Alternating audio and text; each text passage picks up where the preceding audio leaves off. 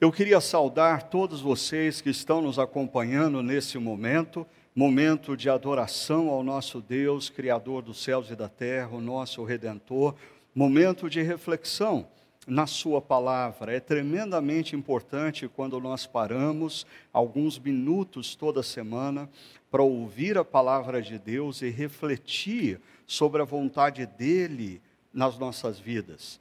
A, a palavra de Deus tem o poder de reorientar os nossos sentimentos, os nossos pensamentos e, principalmente, redimensionar as nossas atitudes. Então, que a nossa resposta à reflexão da palavra de Deus hoje seja a obediência. E nós temos conversado sobre esse tema, Jesus marcou você, o dilema do discípulo nas redes sociais.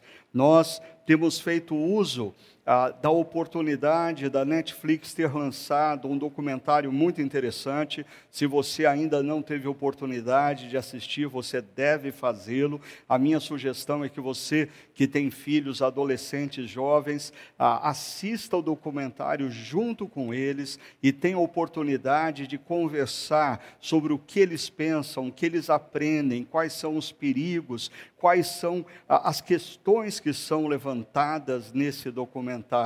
Mas esse documentário tem como ah, subtema a tecnologia que nos conecta também é a que nos controla. E ele, o documentário procura mostrar como a internet hoje, principalmente as redes sociais, tem um grande poder de indução, tem um grande poder para a formatação do nosso comportamento, do nosso pensamento e até mesmo dos nossos sentimentos. Há algumas semanas atrás eu conversava com a Ellen, a esposa a, a, a, do nosso querido João Vinícius, que fica aqui nos bastidores da técnica, e ela me falava sobre um conceito que eu, que sou semi-analfabeto em redes sociais, confesso que eu desconhecia, que é o conceito da cultura do cancelamento. Então, eu fui pesquisar acerca do que é essa tal cultura do cancelamento. E eu achei interessante como esse tema, nos últimos meses, tem sido recorrente nas redes sociais e em toda a internet. Por exemplo, segundo o Google, as buscas pelo tema cultura do cancelamento cresceram 1.200% nos últimos três meses. Eu vou repetir: 1.200% nos últimos três meses.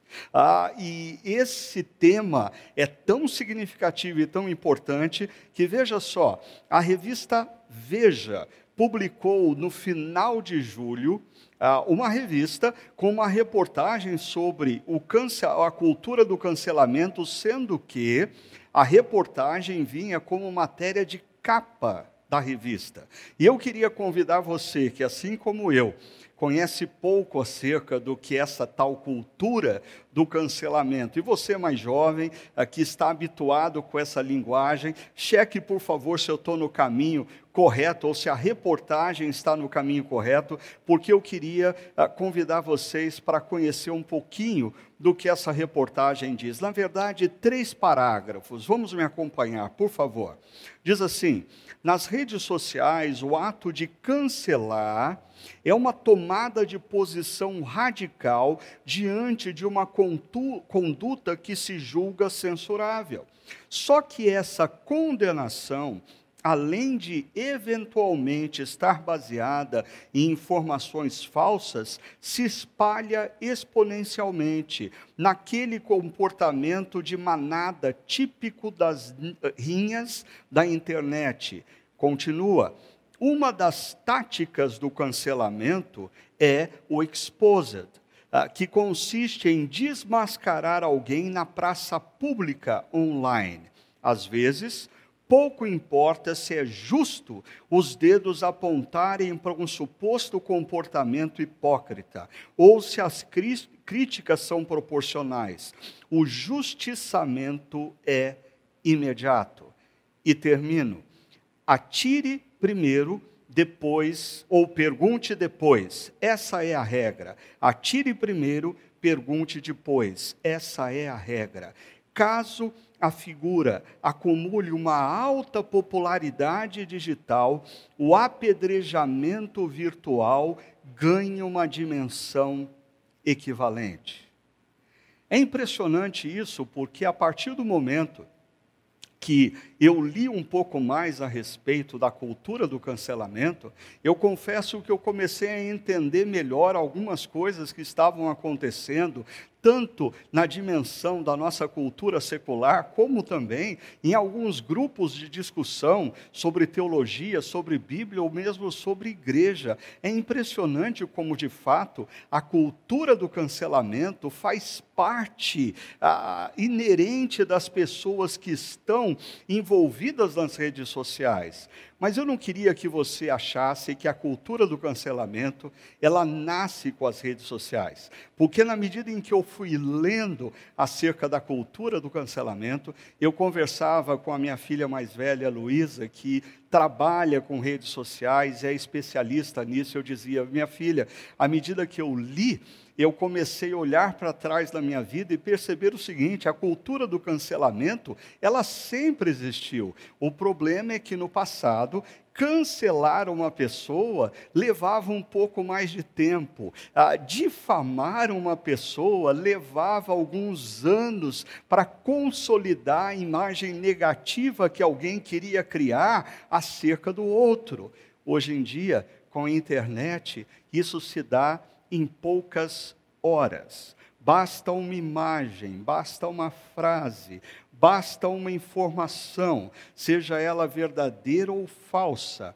A pessoa que é alvo dessa difamação ou dessa informação, talvez tenha toda a sua vida manchada por esse momento e tenha muito trabalho para restaurar sua própria imagem tem sido alvo dessa cultura do cancelamento artistas, políticos, empresas, jornalistas, esportistas, influencers que trabalham diretamente com as redes sociais e até mesmo pastores. Eu estou fazendo essa reflexão e conduzindo essa reflexão com vocês, há duas semanas depois que um pastor, no contexto brasileiro, por sinal um amigo desde a minha juventude, ah, disse algumas coisas numa mensagem, ah, e é impressionante como logo na segunda-feira eu recebi o recorte do que ele disse, ah, totalmente fora de contexto, mas simplesmente ah, julgando aquela pessoa, colocando aquela pessoa numa praça pública e começou um verdadeiro apedrejamento teológico, um linchamento eclesiástico desse pastor amigo. Ah, seria isso, de fato, justo? Ou você também deve ter acompanhado o fato de que um outro pastor, também amigo pessoal, ah, foi nomeado ministro no atual governo. Ah, poucos dias depois, pessoas foram buscar pregações dele na igreja, num outro contexto, não no contexto público, mas no contexto pastoral, recortaram as suas falas e divulgaram na internet, querendo afirmar ou querer acusar, ou acusando de ser alguém que incentivava o espancamento de crianças e que defendia que crianças precisavam ser educadas à base de surras, à base de tapas. Nós precisamos olhar para tudo isso e perceber, ah, com muito cuidado, ah, o contexto do mundo que nós estamos vivendo. Ah, volte comigo a essa imagem ah, que fala sobre a cultura do cancelamento e a quantidade de pessoas que têm sido alvo dessa cultura do ódio, essa cultura a, a, que, que não se preocupa nem mesmo em checar a validade e a veracidade da informação, simplesmente se repassa de maneira mais imediata possível, independentemente do mal que eu vou causar a uma outra pessoa, um homem ou uma mulher. Agora, imagine comigo se em meio a tudo isso, Jesus entrasse nas redes sociais, ah, em meio a um linchamento virtual, a um apedrejamento nas redes sociais, Jesus colocasse um post. O post de Jesus diria: Não julguem para que vocês não sejam julgados, pois na mesma forma que julgarem, vocês serão julgados, e a medida que usarem também será usada para medir vocês. Como você acha que esse post de Jesus seria recebido ah, nessa cultura do ódio, nessa cultura do cancelamento que tanto norteia as redes sociais e as discussões que se dão nela? Ah, você acha que as pessoas iriam curtir o post de Jesus? Ou será que Jesus também seria cancelado por muitas pessoas? Ah, a minha opinião pessoal é que Jesus seria cancelado, ah, porque o discurso dele ia ser tido como incômodo, ah, como intrometido, como alguém que quer desestabilizar os nossos hábitos tão comuns de acusarmos antes de pensarmos, acusarmos antes de avaliarmos, passarmos para frente uma informação sobre o outro sem qualquer dose de misericórdia ou graça. Ainda eu queria trazer para vocês. Eu acho que justamente aí nós encontramos o dilema do discípulo nas redes sociais na nossa reflexão hoje. Veja só, se o discípulo está envolvido por uma cultura do ódio, do cancelamento, da acusação injusta, e Jesus não é bem recebido com as suas, com os seus posts nas redes sociais, como que o discípulo deve se comportar? Ah, será que aqueles que se chamam discípulos de Jesus, lendo esse post de Jesus, iriam dar um passo atrás e dizer: não, não me é lícito passar essa informação sobre alguém, não, eu não devo publicar esse vídeo a, da pregação desse pastor ou esse comentário maldoso acerca daquela pessoa que eu não conheço, eu não sei se o que eu estou passando é verdadeiro e autêntico, eu não tenho o direito de participar dessa cultura do cancelamento, nem muito menos como discípulo de Cristo, eu não vou estar fazendo diferença nessa cultura se eu agir como todos os outros estão agindo. Agora, nós precisamos fazer uma pergunta: o que será que Jesus efetivamente quer dizer por essas frases? Não julguem para que vocês não sejam julgados. Ah, pois da mesma forma que julgarem, vocês serão julgados, e a medida que usarem também será usada para medir vocês. O que, que Jesus está querendo dizer com isso?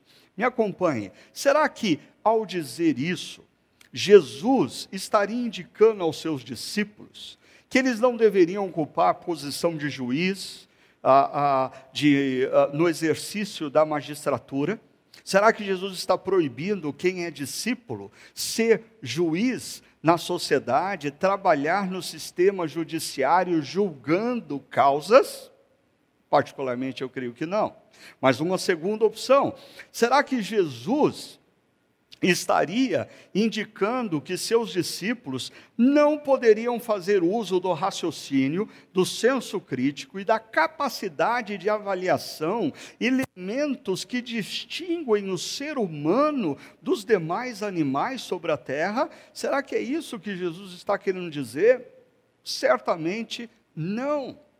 Ah, uma terceira opção Será que Jesus estaria indicando ah, que seus discípulos ah, deveriam ser omissos e sem posição diante de acontecimentos e fatos, diante de fatos que revelem injustiça, que revelem opressão, que revelem desonestidade, que revelem imoralidade, que revelem preconceito. Será que Jesus está dizendo que os seus discípulos devem ficar calados e quietos, porque não é uh, condizente a eles julgarem acontecimentos, fatos e pessoas. Será que é isso que Jesus está querendo dizer? Eu diria, não. Certamente não. Ah, a gente precisa olhar para o todo das Escrituras, olhar todas as histórias que envolvem as Escrituras, para entendermos corretamente o que Jesus quer nos colocar ah, sobre o, o, o que ele está proibindo no ato de julgar, o que ele está desqualificando como atitude de um discípulo ah, no ato de julgar. Veja comigo, quando nós olhamos para as Escrituras, primeiro, a Torá fala de julgamentos e punições. É verdade, a ênfase da Torá está na justiça e na contenção do mal. Inúmeras leis da Torá determinam o que é certo e o que é errado, e determinam que aquilo que é feito de errado merece juízo, merece julgamento. Como eu disse, a ênfase da Torá é meramente na justiça, mas existe o julgamento que era feito pelo povo de Israel para com aqueles que agiam de maneira equivocada ou errada. Ainda, quando nós olhamos os profetas no Velho Testamento, os profetas confrontam os reis e os seus povos, apontando erros e decretando juízos tanto na dimensão pessoal como aconteceu com Davi. Davi havia cometido um, um pecado secreto. Ele achava que a, a, a, coisa estava entre ele e a mulher que ele havia levado para a cama, e de repente Natan, o profeta, aparece diante dele, conta-lhe uma história e o acusa no final, dizendo: Você, Davi, você é o opressor, você é o errado, você é o pecador. Diante dessa fala, Davi se mostra um homem sensível de coração, reconhecendo o seu erro, chorando na presença de Deus e buscando imediatamente arrependimento e perdão diante de Deus. Mas inúmeros profetas no Antigo Testamento falam contra o povo, falam contra o rei, falam contra os sacerdotes e muitas vezes falam contra os próprios falsos profetas, que profetizam coisas boas, profetizam prosperidade, quando Deus está falando de obediência, de dedicação a Ele em santidade. Ainda, nós podemos continuar nas Escrituras e ver que Jesus, nos evangelhos, chama os fariseus e escribas de hipócritas sepulcros caiados, serpentes, raça de víboras. Ah, o, o que, que, é isso senão ah, olhar para uma pessoa, avaliar o seu comportamento e julgá-la? Ah, como que Jesus pede para que nós não julguemos uns aos outros se ele olha para fariseus e escribas e os chama de serpentes, de raça de víboras, de sepulcros caiados, de hipócritas? Certamente existe um sentido mais amplo nessas palavras de Jesus. E quando nós continuamos a percorrer as Escrituras, nós vamos encontrar que o próprio Senhor Jesus ah, recomenda aos seus discípulos que façam uso de uma lente, uma lente de avaliação. Toda árvore boa dá frutos bons, mas a árvore ruim dá frutos ruins. Pelo fruto, os conhecereis. Olhe para a vida de uma pessoa, olhe para os frutos dessa vida, ah, olhe para a família dessa pessoa, olhe para o relacionamento conjugal dessa pessoa, olhe para os filhos dessa pessoa, olhe o todo da carreira profissional dessa pessoa. Ah, e pelo fruto nós conhecemos alguém que de fato, de coração, tem buscado ser um discípulo de Jesus, não apenas um religioso, mas um discípulo de Jesus que faz diferença na sociedade através da sua profissão, através da sua família, através do seu comportamento pessoal. Mas vamos adiante. Paulo exorta a comunidade de Corinto a tomar posição quanto a um homem. Um homem dentro da comunidade havia se deitado, mantido relações sexuais com a esposa do seu próprio pai, possivelmente sua madrasta.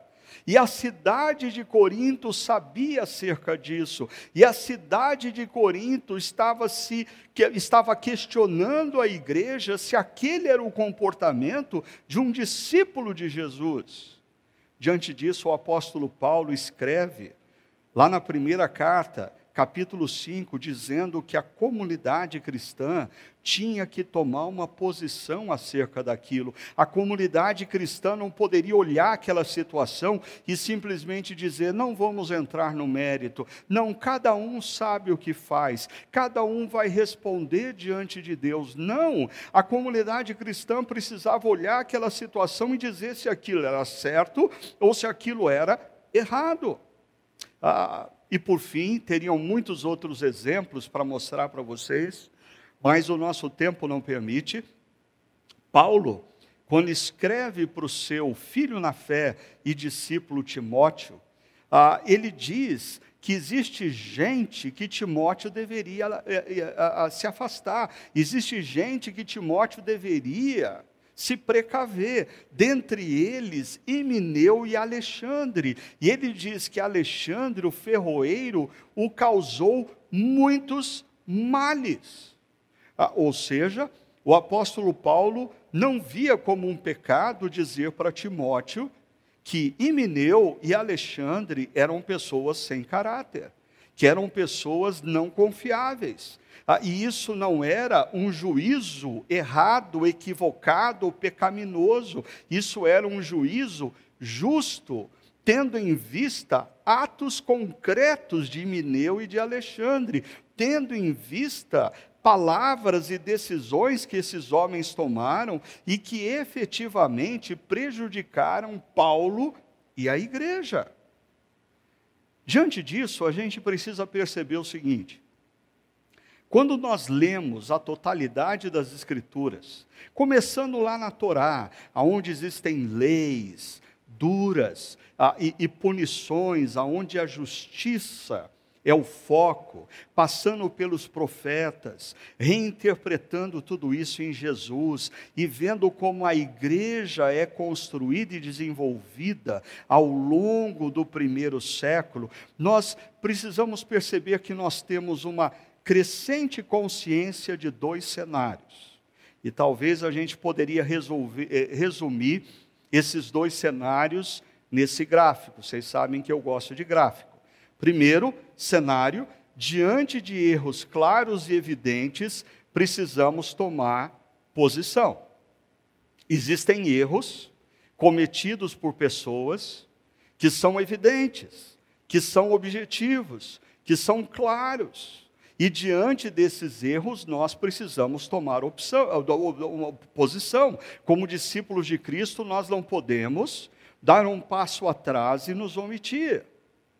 Aí ah, eu já citei algumas semanas atrás o caso de George Floyd, quando um homem morre porque um policial coloca o joelho sobre o seu pescoço e, e, e permanece assim por mais de oito minutos oito minutos e quarenta segundos. E outros três policiais não fazem absolutamente nada.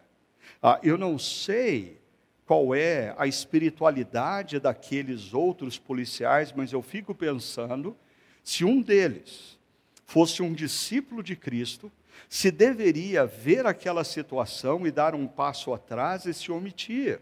Não!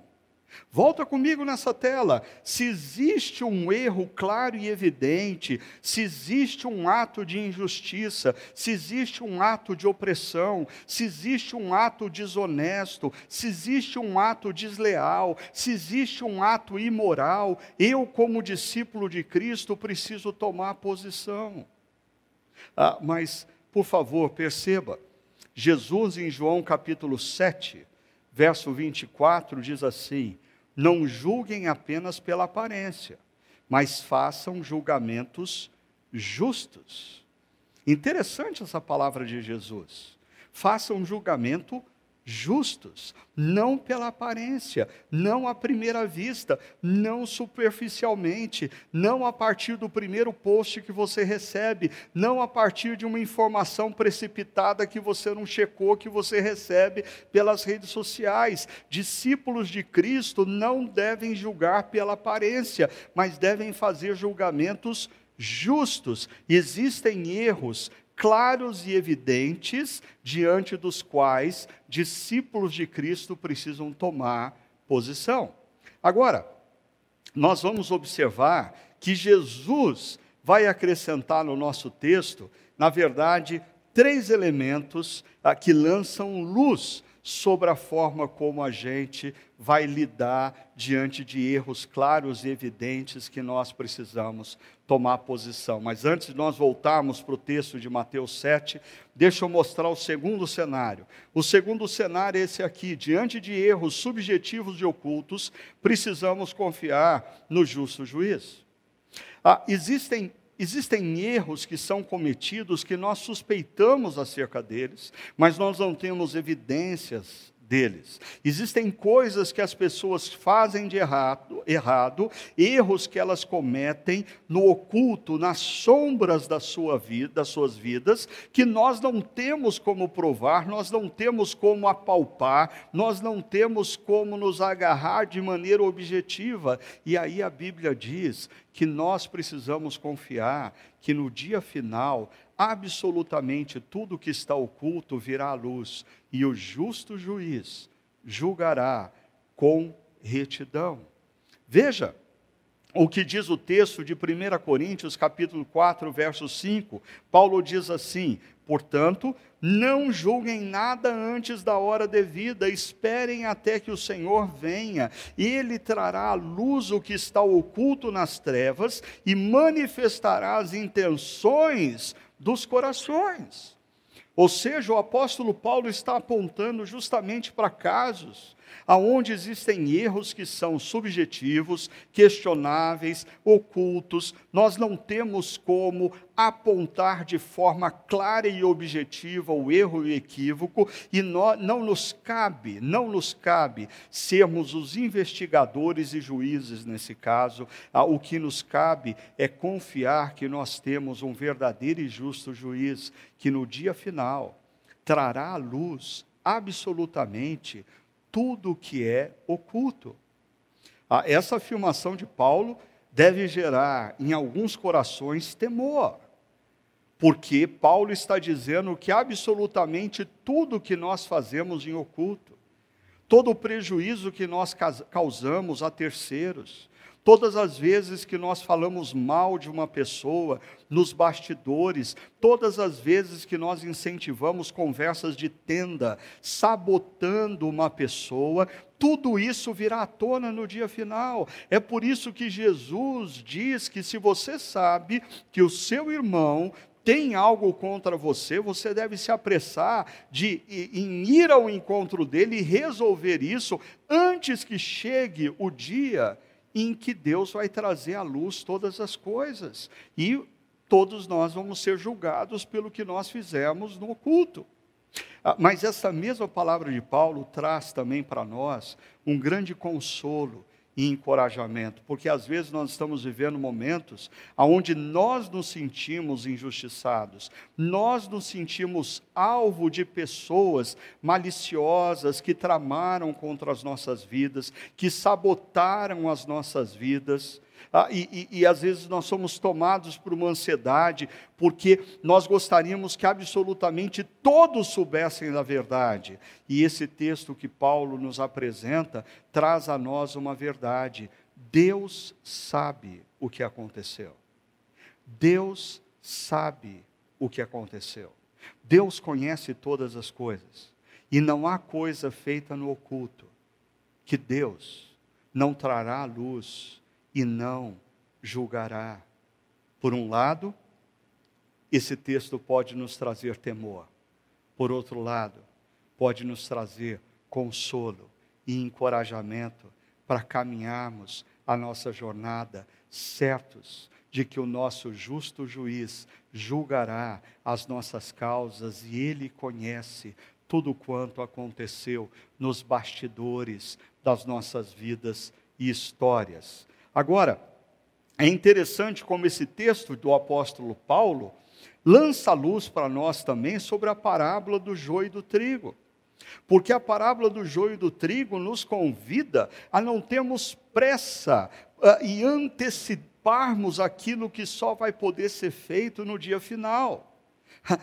Eu diria que existem muitos pastores e teólogos na atualidade que eu creio que eles estão, ah, eles são ansiosos demais, eles tentam dar uma ajudinha para Deus, antecipando o juízo final, querendo decidir e definir a quem é de Deus e quem não é de Deus. Isso é cruel. A palavra de Deus diz que existem coisas que nós não temos como discernir na história e não cabe a nós separar o que é trigo e joio na história, tão, tão somente o Senhor Senhor da seara pode, quando voltar e quando instalar o seu reino, discernir exatamente o que é trigo e o que é joio.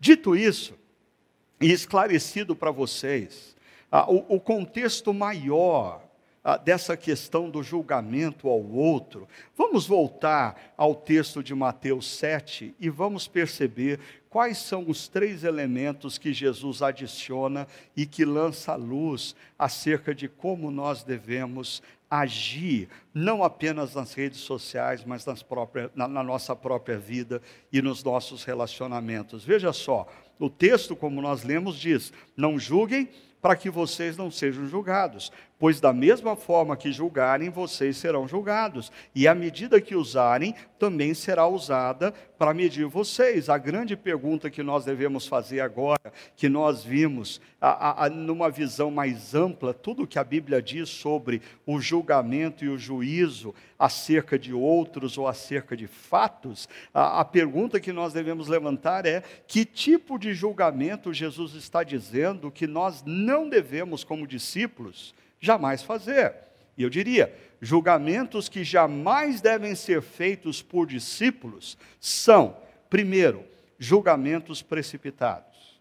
Nós nunca, como discípulos, devemos fazer julgamentos precipitados. Nós, nós precisamos tomar muito cuidado para não julgar uma pessoa a partir do que algumas pessoas nos dizem acerca delas.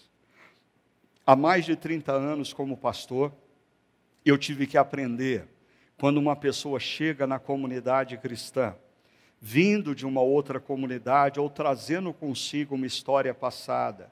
Ah, é, eu tive que aprender a, a, a, conhecer a pessoa a partir da sua própria narrativa e história e não a partir do que um ou outro possa me dizer acerca dela.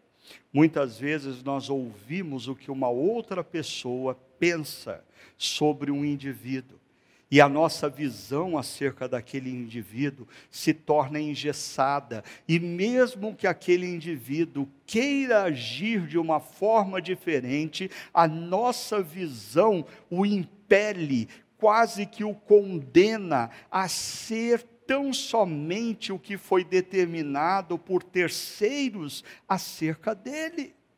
Ah, nós não devemos fazer julgamentos precipitados. Se nós não conhecemos uma pessoa, se nós não conhecemos a totalidade dos fatos, se nós não ouvimos o sermão inteiro, se nós não, não, não procuramos conhecer o ministério de uma pessoa como um todo, nós não podemos, a partir de uma frase, condenar, linchar, apedrejar uma pessoa.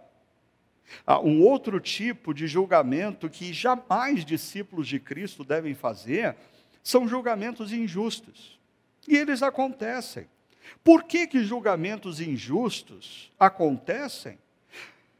Porque nós até temos a informação, até ouvimos os dois lados da história, até procuramos mais informação ah, mas nós já determinamos no nosso coração e na nossa mente previamente o que nós queremos que aconteça com a pessoa por outras razões.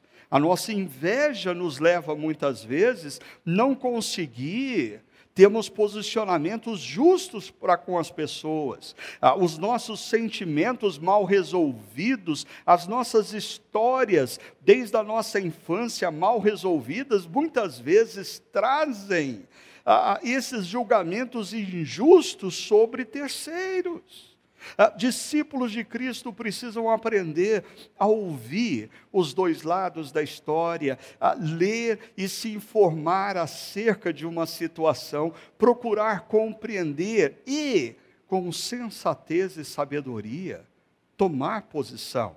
Jesus nos diz: que os nossos julgamentos não devem ser feitos a partir da aparência, os nossos julgamentos devem ser justos. Por isso, julgamentos que jamais devem ser feitos por discípulos são julgamentos injustos. Mas agora, perceba comigo, vamos imaginar que você está diante de uma situação onde você já checou, você se conteve e você não fez um julgamento precipitado. Segunda coisa, você já procurou se informar, você levantou dados, você levantou informações boas, ah, e o seu sentimento, ah, ah, o seu juízo acerca de uma determinada pessoa, do seu relacionamento é justo. Ah, existe um terceiro elemento aí: julgamentos que jamais devem ser feitos por discípulos são julgamentos sem graça. É interessante, o que nós pensamos sobre uma pessoa pode ser verdadeiro. O nosso juízo acerca de uma pessoa pode ser altamente verdadeiro.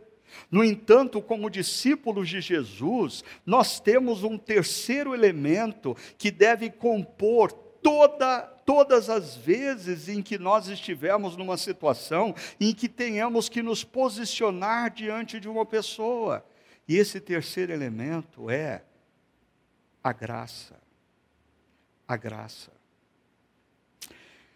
Philip Yancey conta uma história interessante que, há alguns anos atrás, ah, ou décadas atrás, na Inglaterra, acontecia um fórum entre pesquisadores e teólogos, e a grande pergunta que estava rolando entre eles era: qual é a contribuição distintiva, qual é o elemento único que a espiritualidade cristã pode oferecer ao mundo, que as outras espiritualidades, que as outras religiões não podem oferecer? E Filipianos conta que num determinado momento entrou na sala C.S. Lewis, o autor das Crônicas de Nárnia. E C.S. Lewis chegou atrasado ah, e perguntou para aquele grupo de, de, de acadêmicos ah, sobre o que, que eles estavam conversando, e eles atualizaram C.S. Lewis, dizendo que eles estavam em, em busca do fator único, da contribuição única que só a espiritualidade cristã podia oferecer ao mundo e às outras religiões. Não. E C.S. Lewis respondeu: Mas ah, isso é fácil demais. A graça.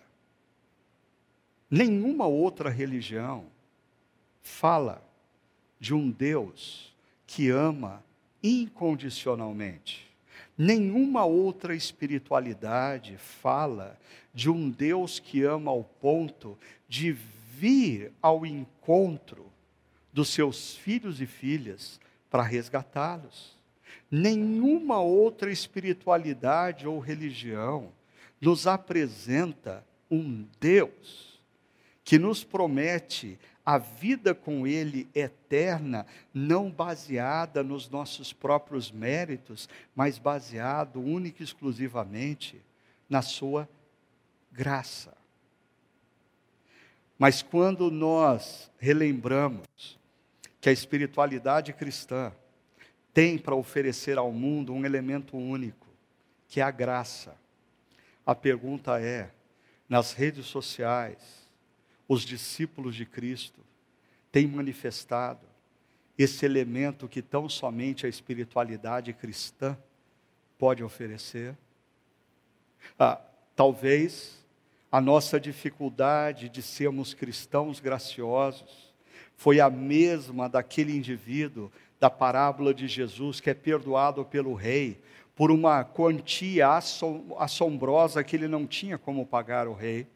E aí, quando ele sai da corte, depois do rei ter perdoado, ah, ele encontra alguém que está devendo míseros centavos, míseros reais a ele, e ele pega aquela pessoa, e pega a pessoa pelo colarinho, e ele afronta aquela pessoa, e ele denuncia aquela pessoa para que aquela pessoa fosse presa, porque ela estava devendo para ele. O rei, quando fica sabendo dessa situação, manda chamar o indivíduo, ah, porque esse indivíduo não entendeu o que aconteceu com ele. Ah, talvez ah, no nosso modelo de cristianismo brasileiro, no nosso modelo de cristianismo contemporâneo, nós tenhamos tantos discípulos ou supostos discípulos, tão avessos à graça, tão tendenciosos à justiça sem misericórdia, tão bélicos porque eles não compreenderam ainda o que Deus fez por eles e quem de fato eles são. E se nós continuarmos o texto, é exatamente isso que Jesus vai mostrar para os seus discípulos. Veja só o verso 3 e 4, ele diz: Por que você repara no cisco que está no olho do seu irmão e não se dá conta da viga que está no seu próprio olho? Como você pode dizer ao seu irmão: Deixe-me tirar o cisco do seu olho, quando há uma viga no seu olho, hipócrita. Tire primeiro a viga do seu olho, e então você verá claramente para tirar o cisco do olho do seu irmão. Ah, esse texto ele tem uma particularidade que muitas vezes escapa aos olhos de muitas pessoas que o leem apressadamente. Ah, muitas vezes nos evangelhos, Jesus usa essa palavra hipócrita para se referir, como eu disse, aos escribas e fariseus. No entanto, por três vezes nesse texto aparece a palavra irmão, na primeira linha, na terceira linha e na última linha você vai encontrar o termo irmão. Jesus não está falando do comportamento de fariseus e escribas. Jesus está falando do possível comportamento de irmãos em Cristo, irmãs em Cristo, discípulos que perdem a consciência de quem eles são, perdem a consciência que o perdão de Deus os alcançou, perdem a consciência que a base da relação entre eles e Deus é tão somente a graça e passam a agir de maneira dura com os seus irmãos e irmãs. Perceba o verso 3. Porque você repara no cisco que está no olho do seu irmão e não se dá conta. Eu quero chamar a sua atenção para essas duas frases. Você repara no cisco do seu irmão, mas você não se dá conta, você não enxerga a, a, viga que está no seu próprio olho. E Jesus propositalmente usa, usa aqui a palavra cisco, que seria uma coisa mínima, quase que imperceptível, mas você consegue enxergar isso no olho do seu irmão. E uma viga, e aqui Jesus está sendo irônico, porque certamente uma viga não caberia no olho olho, mas ele está dizendo que essa pessoa enxerga o cisco no olho do irmão e não se dá conta, não consegue enxergar a viga no seu próprio olho. Aqui, eu diria, Jesus está apontando para algo que muitas vezes, ah, pelo menos aqui na Chácara Primavera, nós já pontuamos. Nós precisamos uns dos outros e nós precisamos de pessoas que nos ajude a perceber aonde nós precisamos crescer. Eu sempre faço menção de que ah, quando você aponta para uma pessoa uma área que ela precisa considerar, ou crescer. Muitas vezes a pessoa reage, a pessoa reage de maneira às vezes até agressiva, se defendendo, e às vezes eu escuto a fala, mas eu não vejo assim. E eu já fiz algumas vezes menção disso. Eu gosto de dizer para a pessoa, meu querido, minha querida, eu sei que você não vê assim, porque se você visse, eu não precisaria estar apontando isso para você, mas eu preciso apontar isso para você, porque está no seu ponto cego nós precisamos de outros para que nos mostrem a viga que está nos nossos olhos. Ainda, o verso 4 diz: Como você pode dizer ao seu irmão, deixe-me tirar o cisco do seu olho quando há uma viga no seu? No, no seu? aqui Jesus está apontando para o problema de legitimidade. Nós não temos como ajudar uma pessoa resolver um conflito familiar, se o nosso casamento vai de mal a pior. Nós não temos condição de sermos conselheiros financeiros de pessoas, se as nossas finanças vão de mal a pior e nós devemos na praça e nós temos dívida ou coisa parecida. Nós não temos como ensinar a própria Bíblia e a palavra se nós não estamos levando a sério os princípios e os valores da palavra de Deus. Deus. Ou seja, é uma questão de legitimidade. Ah, primeiro, tire a viga dos seus olhos. Primeiro, ah, faça uma autoavaliação. Primeiro, escute pessoas ao seu redor que tenham a coragem de dizer para você aonde você precisa crescer, o que você precisa cuidar, como você precisa se reformular. Depois, entre, adentre no processo de transformação. Se você adentrar no processo de transformação, você vai conhecer a dor de, primeiro, enxergar a viga no seu próprio olho. Segundo, você vai conhecer a dor de tirar a viga do seu próprio olho.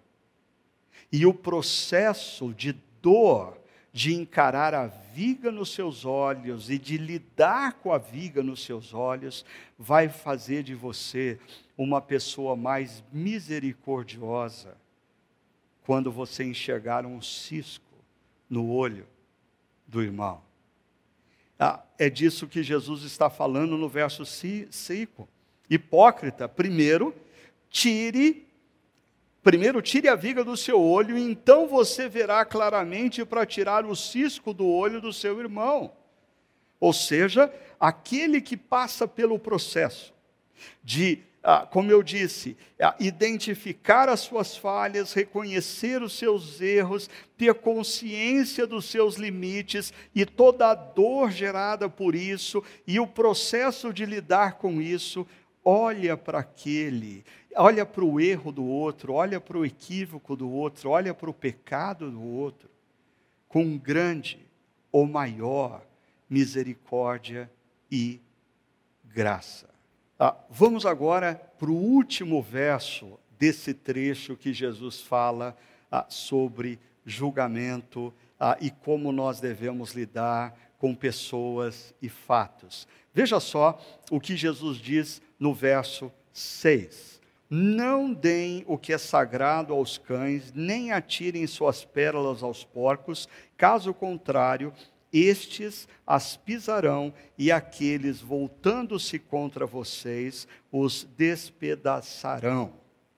Ah, perceba, quando Jesus faz menção aqui a, a cães, ah, que lhe é oferecido possivelmente ah, alimento sagrado, ou porcos que são oferecidos, pérolas. Jesus está fazendo um contraste, aqui nós temos ah, o que na poesia hebraica, apesar de no Novo Testamento ser o, o, grego, mas o pensamento de Mateus é hebraico, o que nós chamamos de quiasmo invertido, porque Jesus fala aqui dos cães que recebem ah, o sagrado, das pérolas que são dadas aos porcos, e a terceira linha se refere aos porcos. Ou seja, eles pisarão as pérolas, porque eles não conseguem perceber o valor das pérolas. E na quarta linha, nós voltamos para a primeira: os cães despedaçarão vocês, os cães avançarão em vocês, por quê?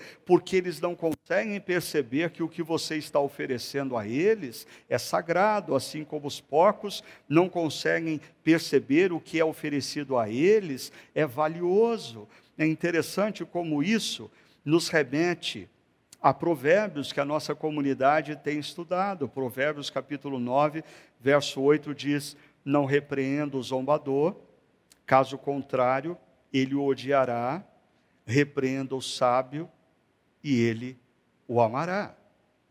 Então parece que Jesus está terminando esse bloco, de, depois de ter dito: ah, cuidado Cuidado para você não julgar precipitadamente, cuidado para você não ser injusto na forma como você julga, cuidado para você não julgar sem graça, ah, porque você precisa olhar primeiro para dentro de você e se lembrar do perdão que Deus lhe ofereceu, da transformação que Deus fez na sua vida e a consciência dos seus erros e limitações vai fazer de você uma pessoa mais graciosa e misericordiosa para ajudar o irmão e a irmã a tirar o cisco do seu olho. No entanto, Jesus termina uh, dizendo: Mas cuidado, nem todos estão prontos e abertos para serem ajudados. Por exemplo, o livro de Provérbios diz que se você repreender o zombador, ele vai te odiar. Mas se você repreender o sábio, ele o amará. Ainda, Provérbios capítulo 23, verso 9 diz: Não vale a pena conversar com um tolo, pois ele despreza a sabedoria do que fa você fala. Ah, ou seja, ah, nós precisamos ajudar pessoas, irmãos e irmãs. Isso depois de nós entrarmos em contato com as nossas próprias limitações, as nossas próprias falhas, os nossos próprios pecados, porque isso nos faz mais misericordiosos e graciosos para lidarmos com os demais. No entanto, nós precisamos ter consciência de que nem todos estarão abertos a essa ajuda. Por isso nós precisamos tomar cuidado, nós precisamos perceber se aquela pessoa que nós tanto queremos ajudar já está no tempo de ser ajudada, ah, se é a forma oportuna, se você é a pessoa mais qualificada é para ajudá-la nesse exato momento. O livro de Provérbios diz que nós não devemos tentar repreender o tolo, nem mesmo instruir o zombador.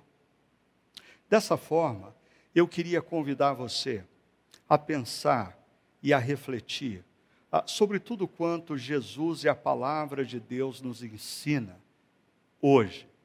Ah, Para tanto, eu queria convidar você a pensar comigo em algumas coisas. Primeiro, ah, tem você estado envolvido em práticas de cancelamento de pessoas, não apenas nas redes sociais, mas na sua rede de relacionamentos. Nos últimos meses, esses meses tão complexos com a pandemia, onde as nossas emoções ficaram tão confusas, você andou cancelando pessoas? Ah, talvez você precise nessa semana ir ao encontro dessas pessoas você precisa sinalizar o desejo de restaurar essa relação. Sabe por quê? Deus quer que você haja assim. Ah, tem você estado sempre tomado por um espírito vingativo, por um espírito que demanda justiça, por um espírito ah, que tem pressa em fazer justiça com a própria mão ou talvez até a vingança? Ah, que tal você olhar para dentro de você e refletir mais profundamente acerca dos seus próprios erros, dos seus próprios pecados, das suas próprias limitações, mas mais do que isso, relembrar a graça que foi derramada na sua vida através da obra de Jesus na cruz. Mas que, ao, ao, ao, se lembrar dessa graça que foi derramada sobre você, você possa olhar aqueles que você olha com tanto zelo e com lentes de justiça, com mais graça e misericórdia. E termino convidando você ainda a, a, a pensar um pouco nesse contexto que nós estamos vivendo, tão polarizado, a, a, tanto politicamente, ideologicamente, até no meio das igrejas. Qual que é o seu papel como discípulo de Cristo nesse contexto? Que tal nós nos movermos nas redes sociais, abençoando e não amaldiçoando, semeando paz ao invés de nutrir guerras?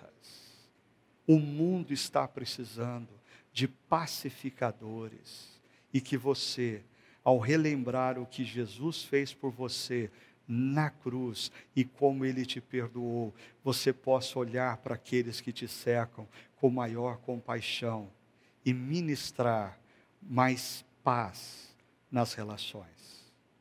Deus o abençoe.